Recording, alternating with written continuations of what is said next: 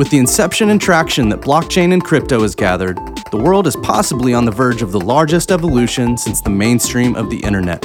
Given the fluidity and dynamic nature of this technology, business leaders, enthusiasts, and veterans all need to band together to navigate the current and upcoming storms. Participants in Web 3.0 want a trusted resource that gives them pertinent information about projects, tokens, technology, and businesses. We are business people talking the business of crypto. We are Y Whales. Good morning, good afternoon, good evening, Y Whales, wherever you are today. Uh, so, looking right now, it is September 22nd. Uh, Bitcoin is is sitting right around 19,500. Um, really, not a ton of great economic news on the horizon, but it is a green day in the crypto market. Uh, you know when we're not in this this bull run which means you know when you're in a bull you throw a dart at the dartboard and it's like did you just outpace all the other green arrows that you're moving up? When we're not in a bull and we're, we're a little bit of a bear um, it, that's where really some of the great innovation happens because suddenly the developers the the the minds can kind of pull back and say let's let's really think about this um, not from a monetization t- standpoint but from a utility and also kind of a legacy standpoint. Like we want things to live on.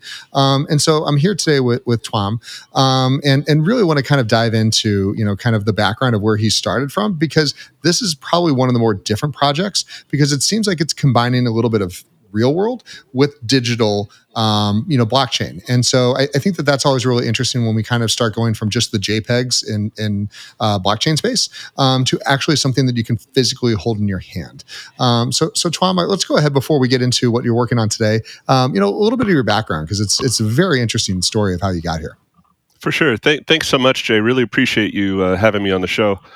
Uh, my background, I, I, I started out as a as a physicist at Caltech, and um, you know, I, I, didn't really know what I wanted to do, but a friend of mine came up with a really cool way to do some simulations for how light goes through small optoelectronic devices. And uh, so he started a company, and I helped him get that going and uh, raised about half a million dollars in venture. And uh, did that while we were still undergrads at Caltech during the uh, the late '90s tech bubble. And uh, you know, everybody knows how that tech bubble wound up and it collapsed around us. But you know, we were fortunate that the uh, the the company got rolled into another company, which then later got sold to a very big company. So you know, I can't say my experience was all good, nor was it all bad. Um, but you know that really instilled in me the passion to be an entrepreneur. I really loved uh, kind of being on the forefront and the bleeding edge of technology, and uh, that kind of you know really helped me think about what my next steps were. I mean, most of my friends were going to grad school to get their PhDs. I'm sitting there designing, you know, loudspeakers, designing code, doing doing certain things to try to figure out, well, oh my gosh, where am I going to innovate next? Um, so I, I did. I, I, built custom high-end loudspeakers for a while. And, and, Jay, you know, feel free to interrupt me anytime. Um, no, no. I you, you, listen. I, I, own lots of loudspeakers. Which oh, okay. Like, like, like you can remember, we're at the end of the day, we're geeks. Like blockchain is just the focus we have today, but we've all kind of come up through the ranks of like, what's the nerdiest things that we can play with over time. So you're, yeah, yours yeah. all fit right within our wheelhouse here. Cool, cool. So uh, yeah, I have a couple patents on uh, loudspeaker technology that I. Uh, invented while I was an undergrad at Caltech, and they they own the patents on them, so that's pretty cool. Uh, you know, they they paid all the money for it, so uh, they get to have them. But uh, you know, so in, I, I, did that for a few years uh, in the Beverly Hills area. I was designing and building custom high-end loudspeakers for wealthy people, as well as doing some consulting for uh, you know commercial loudspeaker companies. And um, you know, it, it, was a lot of fun, but at some point, you know, the 2 a.m. calls from uh, attorneys trying to figure out how to work their DVD player just wasn't, you know, I, I, didn't, I couldn't imagine myself doing that for the rest of my life. So I, I decided to, to, you know, close up shop. I went to business school. And while in business school, I started working with a, with a few former venture capitalists and a few other people in that kind of vein. And uh, I got introduced to an opportunity at UCLA and it was a group of professors that had a really interesting technology on on how to vaccinate uh, people against Staph aureus and Candida. So, you know, the the the the the guy, the main guy there, came to me one day and he said, "You know, you've you've started a company. You kind of have the the drive and the passion to to go and do things. You know, can you help me start this? I need your help." And I and I said, "Sure." And so, um, you know, my very first day of, of biotech was basically creating a, a, uh, biotech business plan. I dragged it around in my backpack, started to raise money, and uh, fortunately, you know, after graduating, I was able to to raise a $18 million Series A, which included uh, Domain Associates and Kleiner Perkins, and uh, you know, that's that's kind of started my my biotech entrepreneurial journey. And so, you know, working on a few projects in biotech space, consulting on a few more, uh, you know, eventually for NovaDigm, that's the company that I co-founded. We raised a little bit more than uh, seventy million dollars in funding through both venture and federal uh, support, and uh, and then in 2015, 2016, you know, the the we had a successful positive phase two clinical trial data for a vaccine. But uh, lo and behold, there wasn't much pull from pharma at that time. There wasn't much interest in in infectious disease or vaccines. And so, you know, the technology is now sitting on the shelf of a, of a European pharma company. So you know, it, it I, I value the experience that I had. It wasn't a it wasn't a phenomenal exit for us, but um, you know, I, I, the path is what's important, and so I applied that experience to a few other companies. Uh, most recently was a company called Vivace Therapeutics, who's developing an oncology drug currently in phase one clinical studies.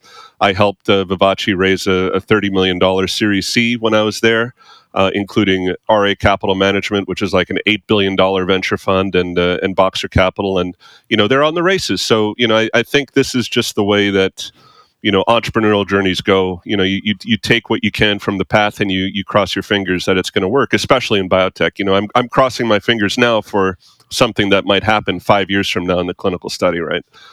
Um, but, but, but these uh, are know, really these are really interesting, you know, you, experiences that that I think a lot of people that are building in blockchain right now may not understand. you know, the reason for the innovations of things like DAOs, the innovation of reasons, you know, why why there's such a need for an open ledger, um, is exactly the things that you just said happened.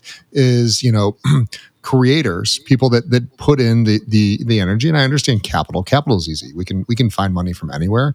But but the idea to create something that changes the world and then actually properly use it by the people that understand it um, is exactly why DAOs will end up you know kind of eating the world. Is because you can suddenly have people, especially in an oncology, um, you know type type. Uh, you know patent and, and th- this could save people's lives and sitting on the shelves of, of some random company just because you know it's not interesting to them at this point um, is where the world is headed um, to get away from um, is is these these centralized gatekeepers that choose what you're going to see, why, and how, um, compared to if you were able to, to, to build that today again with a DAO.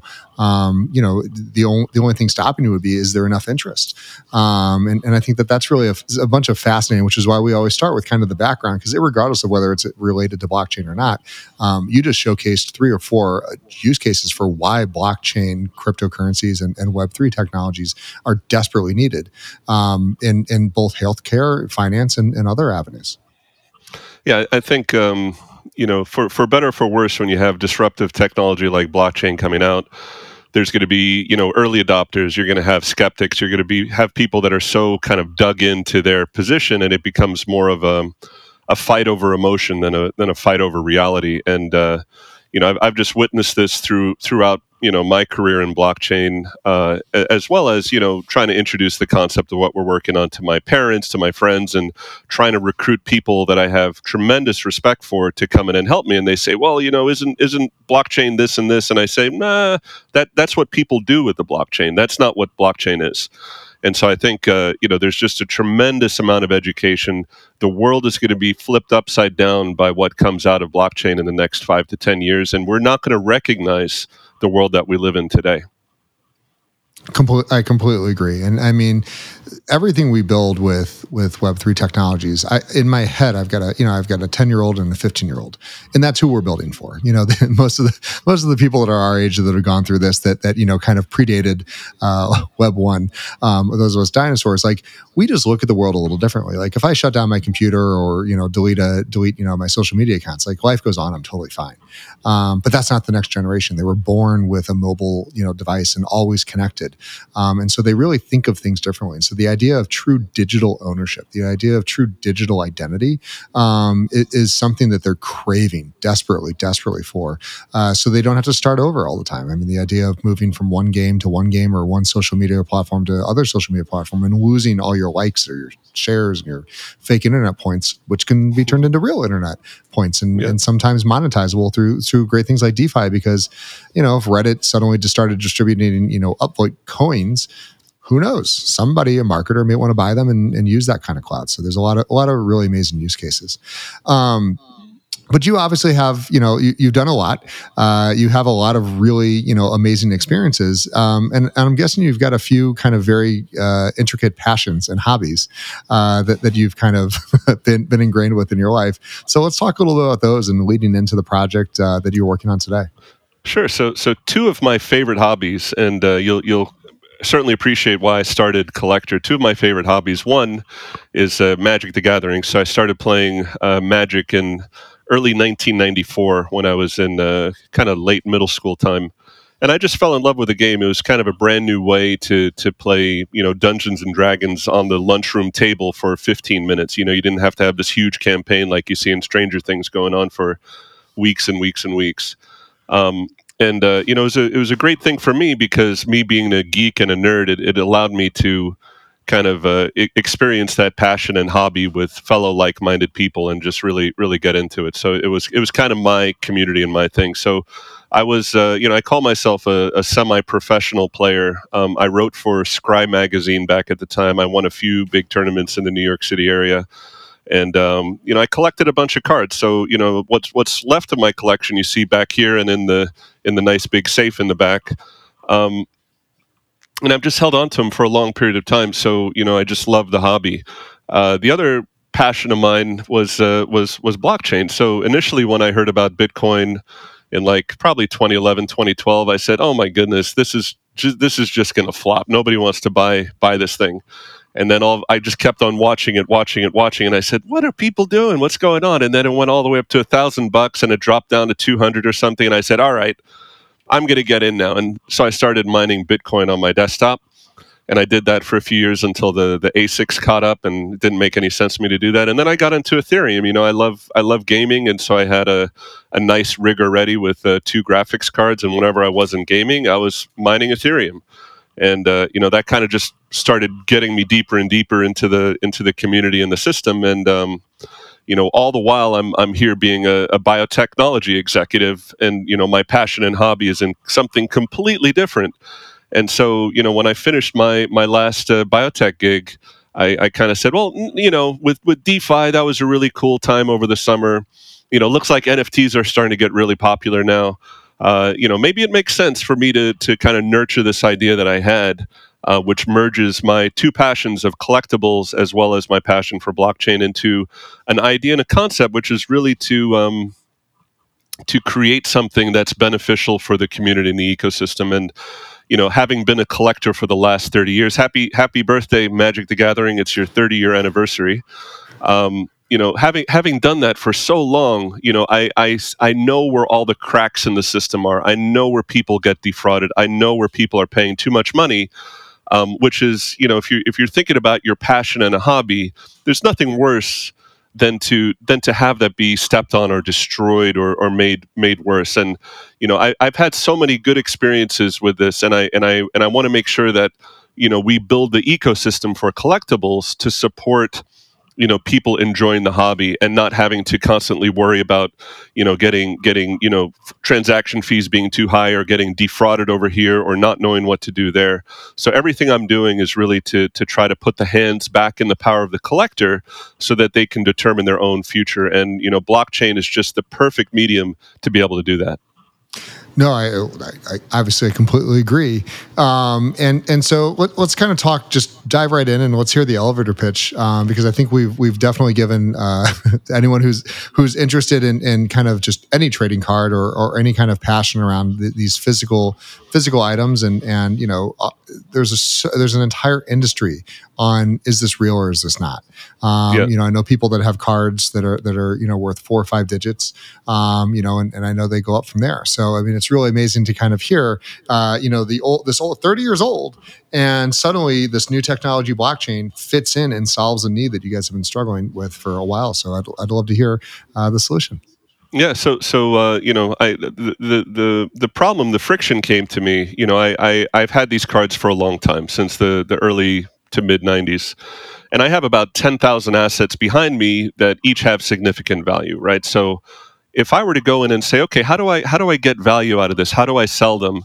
You know, the obvious answer is eBay. I think eBay was a phenomenal innovator in the late 90s to be able to bring people together from across the country in a kind of a trustless way to allow them to do these transactions but it's not foolproof. And and so part of the issue that you know with eBay is not eBay itself; it's with what people do with eBay. And um, you know, I'll get into that in a little bit. But you know, it, let's say if I want to go and sell a card, and here's here's a mana drain. This card was printed in 1994 it's worth a few hundred bucks. If I wanted to go and sell this card on eBay, what I have to do is I have to go and, you know, I'm not going to use my phone to take a picture because then it's going to look bad. So I need to use a flatbed scanner. I need to go in and retouch the colors. I need to go and put that on an eBay posting. I need to go in and, and write the right content and text so that people have trust in what I'm selling. Then when somebody wins the auction, I have to go and follow up with them. Can you make payment? Here's where you do it. Oh, I need to ship the item. I need to go and find a package to put this in. I go to FedEx. I go and ship it with FedEx and I come back and all of a sudden, you know, I've sold a card for 300 bucks. It's taken me 2 hours worth of time and and you know to me I, I could spend that time consulting and make twice as much and it's not worth it to me. So I, I have cards worth hundreds of dollars just sitting around, you know, that I can't really do anything with. And that's assuming the transaction goes well. Um, if the transaction doesn't go well, I had an experience last summer where I sold a card to somebody in Croatia, and that card went into customs going into Croatia and got stuck for two months. The card stuck for two months, and then basically the card got returned to me. I asked the buyer, I said, "Hey, are you interested in getting this card back?" Oh no no i don't want to i don't want to wait another two months for it. And then i go to ebay i say ebay you know this card got returned to me after two months being stuck in customs. Can i get my transaction fees back? Oh no no it's beyond it's beyond our window for that. So it's just you know that's kind of what i mean about the feel bads that feels bad. Uh, here's something that i should be enjoying you know my time doing. And now i'm dealing with customs hassles. I'm dealing with chargebacks and returns. I'm dealing with high transaction fees. And it's like man, I'm done. I don't want to. I don't want to do this anymore. So, you know what what what I'm doing here with Collector is basically taking our physical assets, our cards, and I'm creating a mechanism to take these cards and represent the ownership of these items on the blockchain. And the way I do that is I take the card and you're able to and you know we're doing we're starting with graded cards so these are cards that have been graded and verified by expert third parties. Some of them, like PSA and and and and CGC, have been around for decades, right? So these these are trusted brands. They go and look at the card under a microscope and make sure that that card is real and authentic, and uh, and then they go in and um, you know what the idea is that the card will go to a vault and there's several different vaults around the country and around the world that have you know t- climate controlled high security foot foot thick concrete walls. Think about like fort knox for collectible cards. And so these cards enter the vault and once they're in the vault then we can go in and say all right you know we know the card is in the vault. We know the card is authentic. Now we can create an nft that represents the the digital certificate the digital ownership of that card. And now once you have that NFT, you know, because people have trust in the vault, they have trust in the grading platform, and they have trust in our platform, they can do whatever they want with the NFT. I could I could send an NFT of this card to somebody in Japan on Solana in 400 milliseconds. Hmm. I can trade, you know, the person in Japan 5 minutes later can sell it to somebody in Australia. And you could do a whole bunch of things that for for until now have been impossible right? You know, there, there's it, it, very difficult for somebody in, for example, Japan to buy something from somebody in Europe on eBay. You know, the, these kind of like different mixes of things are very difficult. And, you know, here in the United States, we're so used to eBay being easy, right? You know, because it's all done in US dollars, it's all done through the, you know FedEx or US Postal Service but once you put customs in there once you put currency conversions in there once you put time of risk and jurisdiction. Like, how am I going to sue somebody in Japan for selling me a card that's fake? You know, am I going to go in and go to small claims court in Japan? I have, I have no idea where even to begin. Right? So so you know th- these are kind of the things that we're going to solve by putting these into a vault where they're stored and insured and verified and allowing people to run around in the blockchain and do whatever they want to do listed on a marketplace listed on a collateralized lending platform um, and you know at the end of the day the value of the NFT is always tied to the value of the card because you'll be able to go to our platform, you'll be able to say, ship me the card, burn the NFT, and then we're done. You get the card shipped to you, and, and it's not being shipped by somebody like me who obviously doesn't know how to ship through Croatian customs. It's being shipped by a company that's been doing it for 30 years that has, you know, freight forwarders. They have all the right people in, in place to make sure that card gets to where it wants to go. You know, I, I, absolutely love this, and I've seen a, a few of these concepts with uh, watches and wine and a few others. Um, you know, because it does make sense. There's a lot of people that are collect, active collectors like you that that buy, sell, and trade these things. You know, they, they they don't even look at them. They're they're not interested in playing them. They're just that's where they're focused on is this. And that core concept of you know how do we you know something as small of a card, um, you know, there's there's real no like you know carbon footprint to this thing. It's it's existed for you know years and years and years, and you know the the weight of shipping a card um, is minor um, when you're talking about you know entire like you know 747s full of, of UPS packages and FedEx packages. But the reality is, it is that time, and I think time is that one is the most valuable asset that any person can possibly have. Um, and as you said, you know, spending two three hours on a frustrating process, even if it's correct, it's still. I, I you're right. I have an entire basement full of things that I have no interest in whatsoever, and I would absolutely eBay them but I dread having to actually deal um, with with what happens when they sell.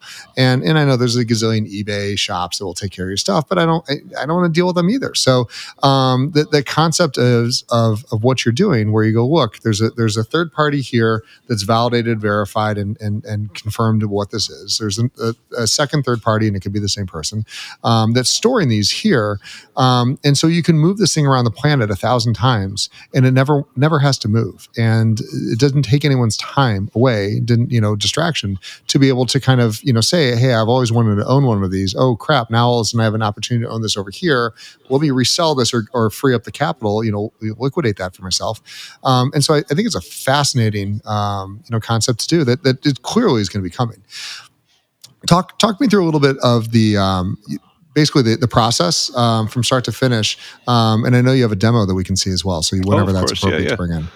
Yeah, no, I, I think that's uh, you know thanks for thanks for reminding me. Um, so the, the process basically you have to start you, you have to start somewhere, right? If you have a raw card like this is a raw card, uh, we're going to be announcing partnerships with uh, grading companies where you'll be able to just ship the card to the grading company, and the grading company will either stick it in their own vault or they'll stick it or, or they'll send it to a different you know third party vault, as you're saying. And uh, so, you know, basically, you can get a stack of these cards, ship them into a grading company, and and then once that whole process is done, you'll get an email saying your your NFTs are ready to mint. Come and do it. If you already have the cards that are slabbed, that, that's kind of the slang. The cards are slabbed. They're usually in these, uh, you know, uh, tamper evident, uh, sonically welded plastic cases. And basically, you know, that card is very difficult to damage when it's within the case. And the case, if it's been tampered with, it's pretty easy for an expert to see. So these cases you can take, imagine if you have, and, and I know some people, like there's a, I'm not going to name him, but there's a, a, very good blockchain attorney who uh, who's probably going to watch this show. Um, he has in his garage in his house, he has literally stacks and stacks and stacks of these slabs and they're just sitting there in his garage. And and he said, "Well, when you launch the platform, let me know. I, am going to take these all. I'm going to stick them in a box and ship them to the vault. And and now I can enjoy my hobby in front of the you know without going through these stacks of cards." And um, you know, I, I think these are the people who we're trying to to sell it to. So in his case, he would just go and take all the cards, stick them in a box, and ship them out. And, and you know, maybe maybe this is a, a great point for the uh, the demo. Let me let me share my screen here. Yeah, all please, right, please, please. Go. So th- this is still in closed beta. If you're if you guys are interested in in checking it out, you know, come come to our Discord channel. I'm sure they'll be in the show notes. And uh, you know we'll get you access to the closed beta. We're, we're kind of going into you know rolling waves of, of bringing people on. We have about sixty people right now, you know, kicking the tires.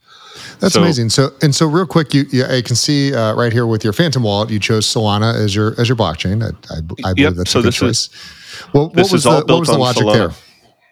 So Solana, I think uh, you know we, we had a few different iterations of the idea. We obviously you know ETH layer one is is the home of NFTs. It's the heart of NFTs. But um, you know, with the limited kind of transaction bandwidth that they had, and um, you know the high fees and the gas fees and that kind of stuff, you know, our whole ethos is to try to make it as fast and simple and easy for collectors to use. And if somebody's going to pay twenty bucks to mint an NFT, you know that if the card's worth well fifty bucks, yeah, if the card's were fifty bucks, you know now now you're dealing with other types of fees, right?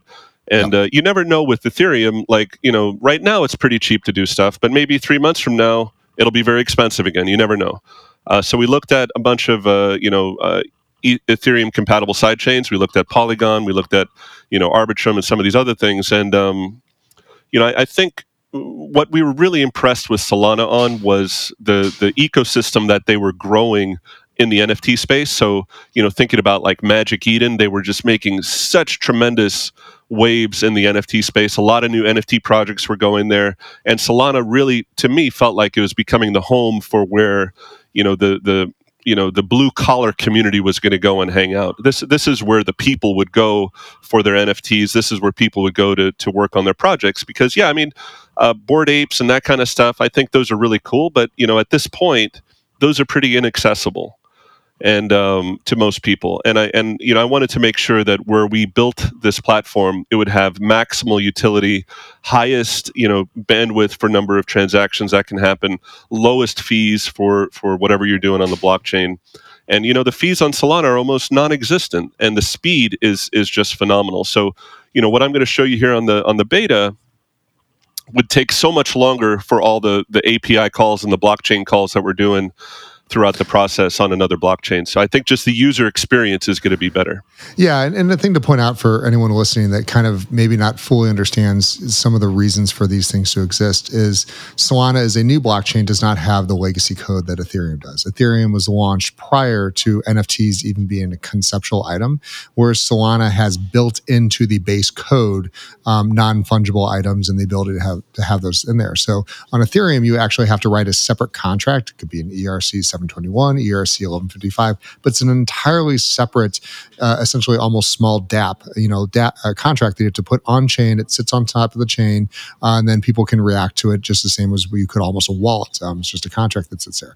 Solana does a little bit differently. They've baked in so many features um, that that you know even on Ethereum are not even possible to do, and so it's a very different experience. Our, our Gen twos, uh, Crystal Whales, there's one of the Gen ones floating behind me right now. Um, you know, we, we did on the Solana blockchain. And it was, we had to rethink everything we were doing because suddenly we had so much more freedom to, to do, you know, conceptually things that aren't possible on Ethereum today. Wow, great, great answer, Jay. I'm going to use that next one. That that was awesome. um, thank you. Uh, so, so, you know, here, here's kind of the, the dashboard in our platform. I'm going to look over here. I have another monitor, so I apologize if the audience is wondering what I'm looking at. No, no. Uh, so the, you could, you're you're playing uh you're, you're playing a game on the other one. It's fine. playing magic. Uh, so so you know here we're going to have a screen where you could create a profile, and you know immediately you might say, well, what, what what's a profile for? I just want to have my wallet and cards. But a big part of collecting is being able to flex and show off your collection. So, you know, I'll show you why that's that's relevant here in a little bit. So, I mean, here's my my Twitter username. Uh, feel free to DM me on Twitter if you have any questions. Obviously, uh, this is not my real address, so don't don't worry about it. Um, but here's my username, right? So here, here's kind of info you put in, and then it's so simple to to get a an NFT of your physical card. So here you click the button for mint PNFT, mint physical NFT. How many cards in your shipment? Three. Total value of your shipment, thirty thousand dollars. Description: three X Pokemon cards. I agree with the custody agreement. All right, let's create. Now all of a sudden you have, you know, what you need to do to ship the cards into the vault. You have your shipping identifier. So this is a QR code that you can take a scan of and ship it. In the box, you have the details that are in there, and then you have the vault address. So now you take this information, you go to your local FedEx store, and you say, okay, here's here's the things I put in. Uh, we don't pay for your insurance. You have to pay for your own insurance. A lot of people ship these things without insurance. Um, personally, I, I, I have my own insurance policy that covers everything I ship, so I don't have to buy individual insurance on each one. But that's that's up to the user if they want to insure the shipment. They take the risk there. Um, go to the shipment, and here, so now I came back from FedEx. I have my tracking number, bop it bop, just a fake number. Hit submit, and now we see that the item's in transit. We're going to follow that item through transit when it's been received by the vault, when the vault is processing it. So they're going to take high resolution scans of it, and they're also going to populate the metadata for us. And then once it's ready to mint, you'll have this this lit up right here. And I, I apologize, I, I, I didn't have one spooled up for it, but basically there'll be a button where you could click right here that'll say mint the the PNFT and then you'll see a nice little animation of of the the transfer of the PNFT from our wallet to your wallet, and then voila, it'll appear in your collection. And and here it takes a little time because we're of course pulling the data off of uh, IPFS, and now you see the card assets for cards that are you know in our DevNet vault. And so just just for fun, you know, I, I am going to take a, a Magic the Gathering card, the iconic Black Lotus. Um, mm. So here's the card. This this card is just you know the most coveted Magic the Gathering card of all time, and there's a few different versions of it. This is one of the cheaper versions, but you know it's still worth a lot, twenty thousand bucks. And uh, you know here you see more details. This this card was graded by PSA. The grade was Mint nine. Here's the vault location. A blockchain is on Solana. We do have plans to be multi-chain, so we have a place there and then token ID. And you see here that all the data that you would expect with an NFT is actually stored in metadata. So here I'm on the SolScan uh, blockchain explorer. All the data is there, images of the card, all the card attributes. So everything I mentioned about the card is all stored in the card metadata as well. And then of course you get to see the provenance, the trades, everything that happened, you know, who who owns the contract that minted the token and all that kind of stuff. Um, so really it's it's that's how easy it is to mint a PNFT of your physical asset. And now the question is, what can you do with it? So we haven't linked it up yet, and we haven't announced it yet. We have an awesome announcement on the way about uh, a marketplace partnership that we have. And the idea is that you'll just come here, click this button. It'll link the card to the marketplace, and you'll be able to say, okay, auction this card off uh, you know, set a ask, I'm going to sell this card for $20,000. Anybody can come and buy it then, or make an offer, just like you would at any uh, NFT marketplace. Um, or you can come in here and do something and you could say, well, you know, I want to burn it. So don't burn the cards. But now I'm just showing you here what it is. So, Tuom, I, I, yep. I, I have to, I have to tell you, this is one of the most um, in depth, like you know use cases that i've seen of a physical you know real life item matched to a digital nft um, to date. And i see a lot of these things. And so i really want to just right off the bat give you and your team credit because the fact that you guys are even matching metadata from the NFT world into the into the physical you know assets of this, um, it just suddenly makes sense. Uh, I think to a lot of people, and I, I constantly try to explain uh, you know how NFTs can and should work in the physical world because you know the, the JPEGs are, are cute and they're great. Um, some of them have utility, some don't. But w- what you've built here, and I, again, I'm I'm actively impressed, and it's hard to impress me at this point uh, in my life, um, is something that's really deriving a lot of value towards towards collectors, but also I think towards um, a, a, variety of other industries.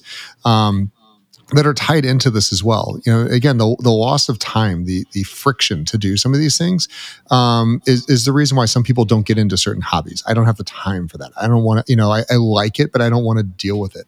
Um, this is a, something that opens a gateway for people in certain parts of the world that ne- do not have access um, to to own these cards or be around these cards. And I, am I really am, am very excited uh, about the, you know uh, uh, this what you've done here. So congratulations.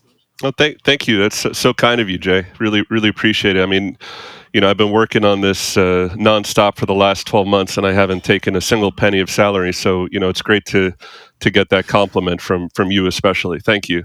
No, absolutely. So, so talk me through um, how you built this. Um, what what's your team look like, and and uh, and and then we'll dive into kind of the community that you built around this. Sure. So our team, you know, my my I have two co uh, three co-founders. Uh, two came on a little bit earlier, so they, I've known him for a long time. So Dax is our chief technology officer. I, I he was a friend of mine from back in the Caltech days, and I'll, I'll just I'll just stop my screen share so that you can you kind of see me a little better. Um, and uh, Dax uh, and was a big Pokemon player back in the day, and uh, you know we, we we never really connected over collectible cards, but I, I knew he had a passionate, he knew I had a passionate, so it just kind of stayed in the back of my mind. Dax went on and got into uh, cryptography in the early 2000s.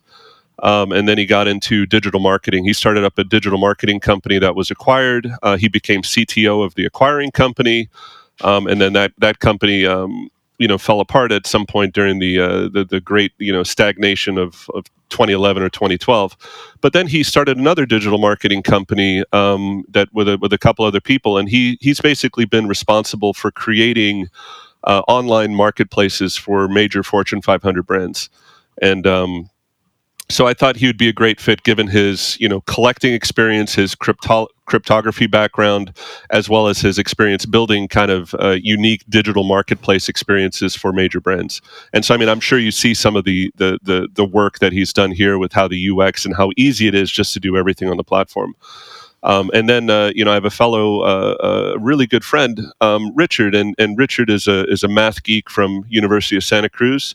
He's a uh, game designer, so he he he not only you know codes and does that kind of stuff. He as a hobby he goes and builds games, and he'll go in and, and take cardboard and cut things out and really kind of piece it together. And then he loves to have people over his house and building these games and stuff. And you know it's just a um, he's just a great person to to interact with and and bounce ideas off of because he's always thinking you know how do we how do we make this a good experience for people? And how do we you know make sure that we're not we're not abusing kind of the trust that people give us?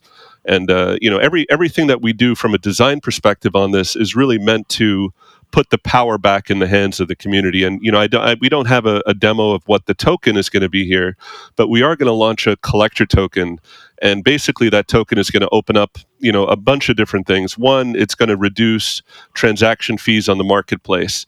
Two, it's going to uh, you know enable you to buy real world services and and and and items. So, for example you know, we might have a, you know, I, have been talking about graded cards a lot. We might have a service for ungraded cards where you can basically use your collector token to buy discounts for grading services for your ungraded cards. Um, and we would basically group by some of these things and then offer that to our community through use of the collector token. And then, of course, you know what what would a good NFT project be without a digital gallery? So we we don't have a demo to show here, but you know, imagine a a, a 3D game engine rendered gallery where instead of having a, a Home Depot shelf holding your cards you know maybe maybe that's what you start off with. Maybe you start off with a home depot shelf but then you could spend collector token to go and upgrade your hideout and customize it. You could bring nfts from elsewhere into the gallery that'll also be displayed. And really you know it, it's to allow influencers and to allow people to you know create their own digital footprint around their collections. Because right now i mean i, I bet I, you, you you probably can guess. How many people do you think i've shown my collection to in the last 10 years you know my full collection. Who have i opened up my kimono to in the last 10 years? Um, if it's anything like when i show people my hobbies it's it's the people that live in my house. And even then they don't want to see it. So almost yeah, zero. That's it. And and the reason why I haven't done it is because you know I have the cards right here. I have a piece of glass right there to my backyard, and I have two young kids upstairs. And if I ran around saying I have this much, I have this much, and I'm showing it off, you know, I, I wouldn't be able to sleep at night. So, you know, this is solving a real problem for me to be able to share my love and joy for this this hobby. And so, you know, one thing that's really cool is that, you know, within our platform, you can create links to actual individual items or to your whole collection. And you'll be able to put that link on Twitter or on your social media, and people will be able to see that. And they'll say, oh, wow, this is on the Collector Crypt uh, website it's attached to your Twitter handle or your username. And now, for the first time, I could prove to my my audience and my followers and my friends that I actually own these items. And that, that hasn't been, you know, you, you think about it. Well, that's so simple. Why don't we have that? But but we don't. And and it's and it's absolute absolutely crazy that there's so many influencers out there on Twitter that go on to Google search and they search for you know Mickey Mantle rookie card and they say, oh look, I own one of these, and and they don't. Um, yeah, I mean, there's there's so many. I mean, like I said, the the verifi- verifiable identity, verifiable ownership. I mean, this is all where blockchain is going. And so, I, you know, again, there's a lot of times where I see projects, and and I go, you you've you've taken a Web two uh, product and you've made it infinitely more complicated with Web3 technology and provided no extra value. Um, this is one of the cases where I can say clearly you guys, you know, did, did this correctly and you've, you're utilizing blockchain um, correctly. And, and I and I do believe you chose the right chain for as amount of volume and the things that you're going to be, you guys are going to be doing.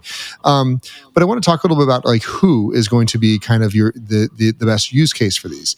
Um, and it usually starts with a, building a community um, because you know we a lot of things get built in in vacuums uh, or in bubbles, and then suddenly it's like as you say, you open the Komodo, here's what we have, and there's there's crickets.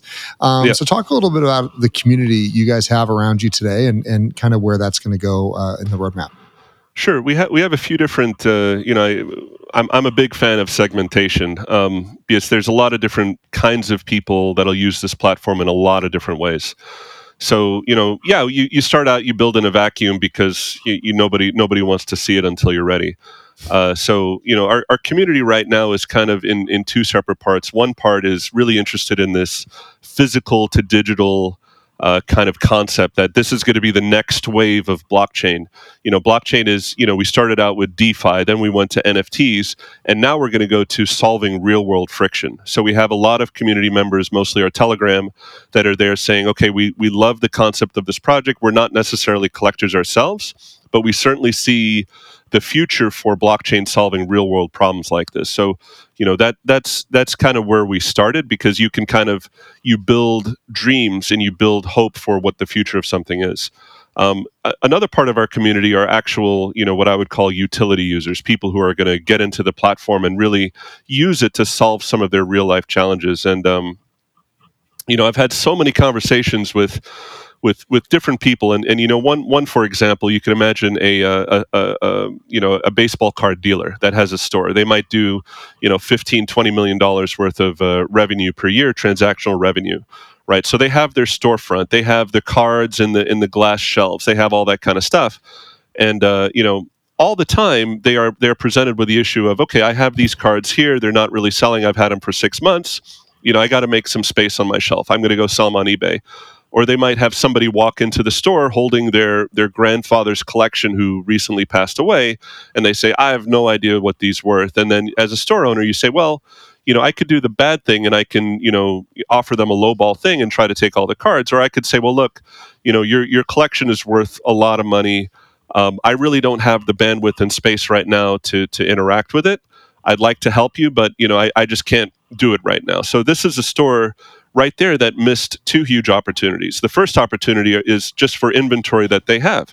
If the if the store has the opportunity to sell these items at basically, you know, somewhere between a half a percent and two percent transaction fee, you know, they'll be able to have much more flexibility on how they price their assets um, without having that, you know, cliff to say, okay, once I list this on eBay, I know I'm going to be paying anywhere er, anywhere between 10 and 13 percent transaction fees.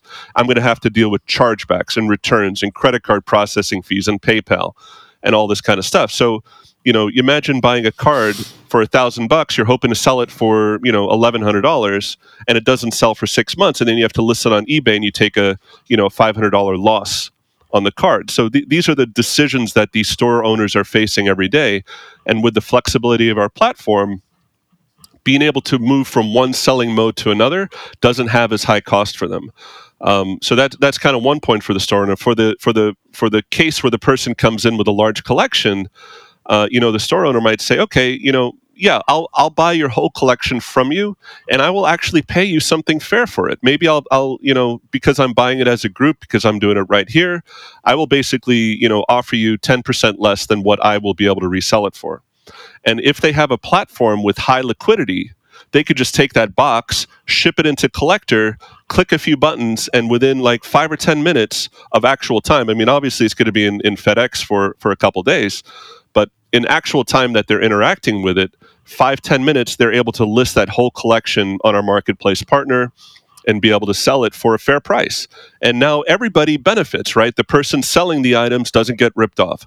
The store gets this opportunity to make an extra 10% without much effort, you know, five ten minutes of effort. And and the whole ecosystem, when you when you pull that that sand out of the gears, then all of a sudden this flywheel can start moving. And once that flywheel starts moving, it's I I, I honestly believe that we're going to have a revolution here in the collectible space. Well, and, and, and there's a few points that you you've made that I think are entirely valid, and there's others that you know are going to need to be adapted to the way communities operate now. Which is, uh, I apologize. What was the card you showed me that it was worth you know twenty thousand? What, oh what, no, what, the Black Lotus, yeah, Black Lotus. Okay, so so yeah, yeah. you know the, the the ability for you to say to go online right now and say, hey, I want to have a, a, sub sub community of, of an already Magic the Gathering community that's only for Black Lotus holders um, doesn't exist. You'd have to do the exact thing where someone's just downloading images and saying, you know, hey, here's what I have. They're photoshopping it in. You actually could truly token gate uh, a part of your community where somebody has to verifiably um, have that NFT. It's been verified by a third party, and and now you can have a conversation with just, just the Black Lotus holders um, about these things. And, and I think that there's there's again, like you said, so much utility that's coming um, in so many different ways. And so I, I again, I, am not um, I'm not an investor for anyone that's wondering, you know, why is Jay so excited about this? I just really like to see good utility use um, from blockchain projects and there's so many that it's like we built it isn't this cool and i said well what does it what what's the real world value to this and they go because it's just cool. And I go, okay, you know, I, I I, good luck. I wish, I wish you the best of luck. I hope it's really cool. Um, but there's a lot of needs that it's solving. And I can say this as, as a father that has two kids. Um, and I have boxes and boxes of Pokemon cards that are worth God knows what. Um, and and regardless, you know, they do have you know attachment to these things, um, and they do they do talk about it with their friends. Even the 15 year old that's in high school, he still you know refers to these. Um, this is a great way to get them out of my house. and and to put them somewhere where theoretically, um, you know, when he goes away to college, I'm not just the one that goes and dumps the box at, at uh, you know at, at, Goodwill and says, "Hey, goodbye," and then the kid shows up years later and goes, "Hey, where'd all my Pokemon cards go?" Um, my my my mom still tells the story about uh, all of her original Barbies um, that that are worth you know hundreds of thousands of dollars today that my my grandmother had thrown away. So um, I, I think there's a lot here um, and, and I'm really excited for you. What's what's kind of the next item on your guys' roadmap? Sure. So so we, we believe kind of this the bridge, the physical to digital bridge, as well as the marketplace are kind of two primitives that's going to enable a whole ecosystem to flourish. I mean, I, I love that you brought up the idea of a, a token gated community. Um, I, I think, you know, not just Black Lotus, but think about Magic the Gathering. Is there a a community of people that just you know, a global community of Magic the Gathering traders. I, I have a hard time finding them. You you find little bits and scraps here on Reddit and other forums on Facebook groups and that kind of stuff, but there's there's no place where you could really go and interact with people and actually be able to show what your collection is. Like maybe you want to do a trade and you want to say, I want to trade these three cards for for those three cards, and we're actually going to have an escrow uh, service on our platform that allow just you know free trading between people in the community globally. Like a guy in Japan might want to trade with somebody in Florida. How does that happen now? It doesn't. And so I think these are all things that we are we are on our roadmap.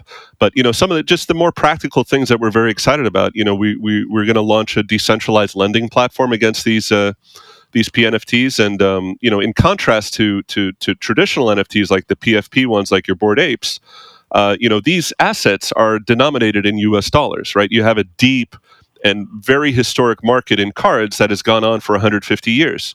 Um, the the price of your Black Lotus is not going to drop 30% when the price of Ethereum drops 30%.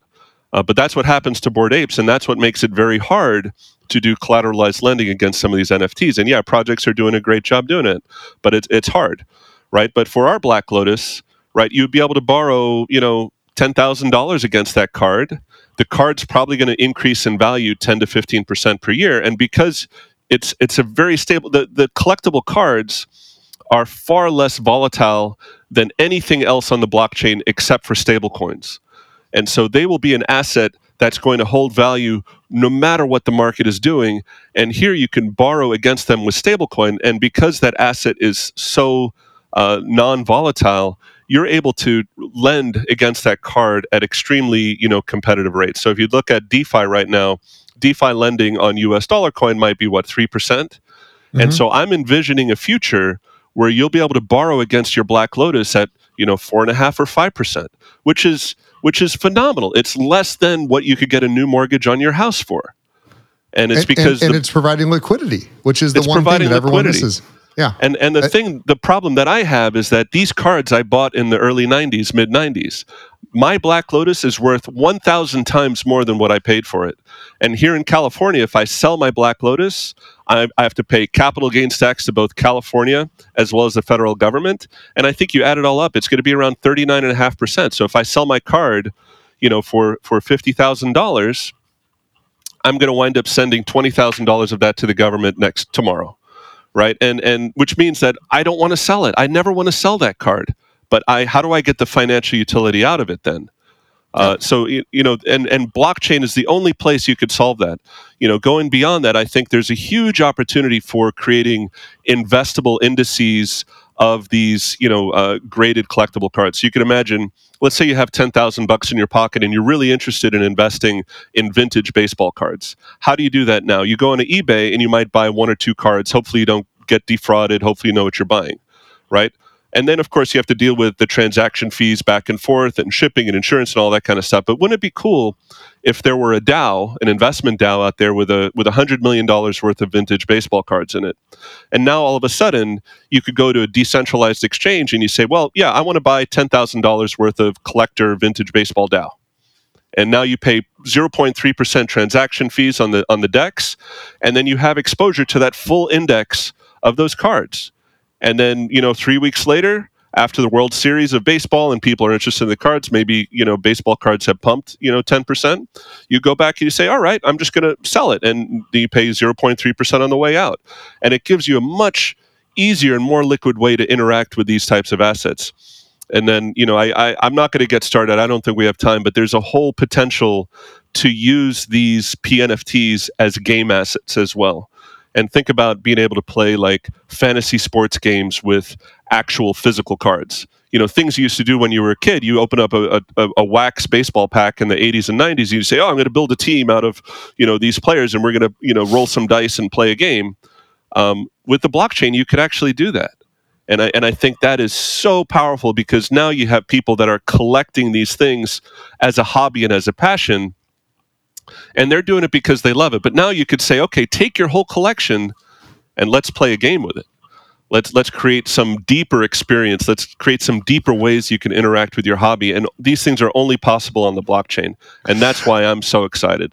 Tuom, I, like I said, I, am really just amazed at what you guys have built, and and in a very short amount of time, um, you know, with a very new technology that's emerging. You know, building on Solana is not easy, um, and when I say it's not easy, it's because it's a it's a very new chain that's being rebooted and rebuilt constantly. You know, um, so, so the ability for you guys to take a very traditional asset um, and and tokenize that in a proper proper way, and, and then be dealing with all the different infrastructure flow. Um, and I'm going to tell you that the real kind of like aha moment for me was the fact that you integrated in the shipping um, the shipping there. Because right now, when people say, you know, hey, should I be getting into blockchain, crypto, everything else? My, my first answer is absolutely, but it's really hard. Um, it's a really difficult thing to do, and to self custody your own capital or your own assets, it's not an easy thing. Um, and so, anytime I see someone that just has that extra thought, removing a little bit of extra friction and solving that original problem that they set out to do without creating 20 other new problems, I really like to give praise where that's due. And I, I, I commend you and your team for really thinking through this and making it something that, go, that I'm sitting here in my head going, it's actually easier for me to go and utilize this platform that you guys built for my kids than it is for me to think about just leaving them in in, in you know the the dusty box that it sits in. So, um, con- congratulations to that. Thank you so as much. We, as we move to close, is there any kind of final thoughts, um, or where can people find you if they want to kind of play with the platform, those kind of things? Yeah, I mean, I l- love for you guys to uh, to come and join me on Discord. Uh, you know, we're we're still early in the company stage, so I think the executive team is very accessible. You know, my my you'll you'll notice my my Juzam Djinn. That's a magic card. You could search it, and you know that'll be my profile picture in the uh, the Discord. Message me anytime. Uh, you could also find me on Twitter at Tuom Holmberg. Um, and you could find our Discord link on our homepage, which is uh, collectorcrypt.com. Fabulous.